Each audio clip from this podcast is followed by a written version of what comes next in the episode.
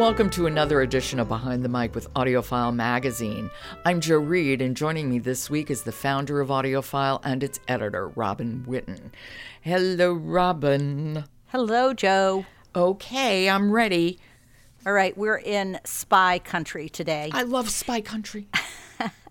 and this is an audiobook by Mick Herron, who is a new author for me, but not for long. And the book is The Marylebone Drop. And it is read by a favorite narrator, golden voice, Gerard Doyle. I listened to this. I loved this. Well, it. Gerard Doyle is fabulous. He is. He's a fantastic narrator, and this is a brilliant little short story novella. It is so tight and it is for people who love spy stories, little mystery, a British setting. It's terrific.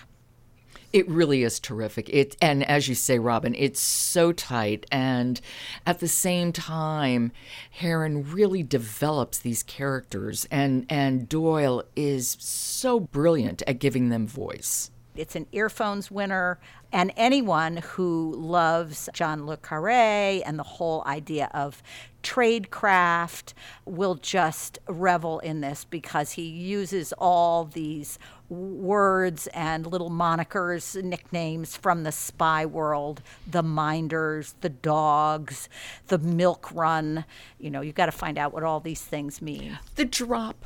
And the drop, of course. The drop is pivotal. So tell us, just give us a thumbnail sketch of the story a former spy, a retired spy from the British Intelligence Service, observes while he's having his morning coffee a drop of classified information is very outdated because this is set in uh, contemporary times.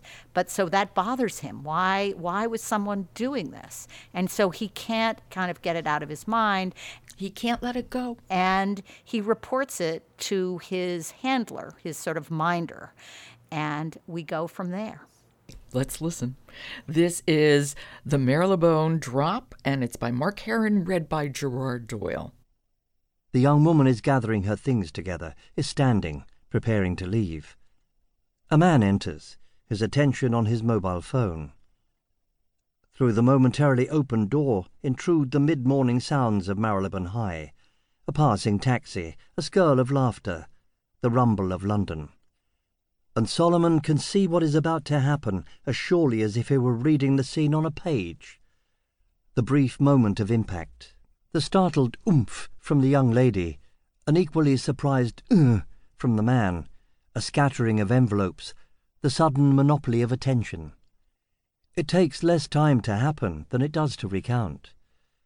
And then the man, fully recovered, is apologizing. The young woman assuring him that the fault is as much hers as his, this is not true. Okay, do spies ever really retire, Robin? That's what I want to know. I don't think I don't think so. so. I don't think so. Here is Solly observing the drop. So it's uh, it's a great story, and I have to mention that for all the people who are saying, "Oh yes, I love John le Carre," there is a new John le Carre coming out later in October. really? Called agent running in the field. Do you know who's reading it? Uh, I don't. I don't know that okay. yet. So, oh, that'll be a nice surprise. Yes, but I'm sure we'll be talking about it. I'm sure we will too.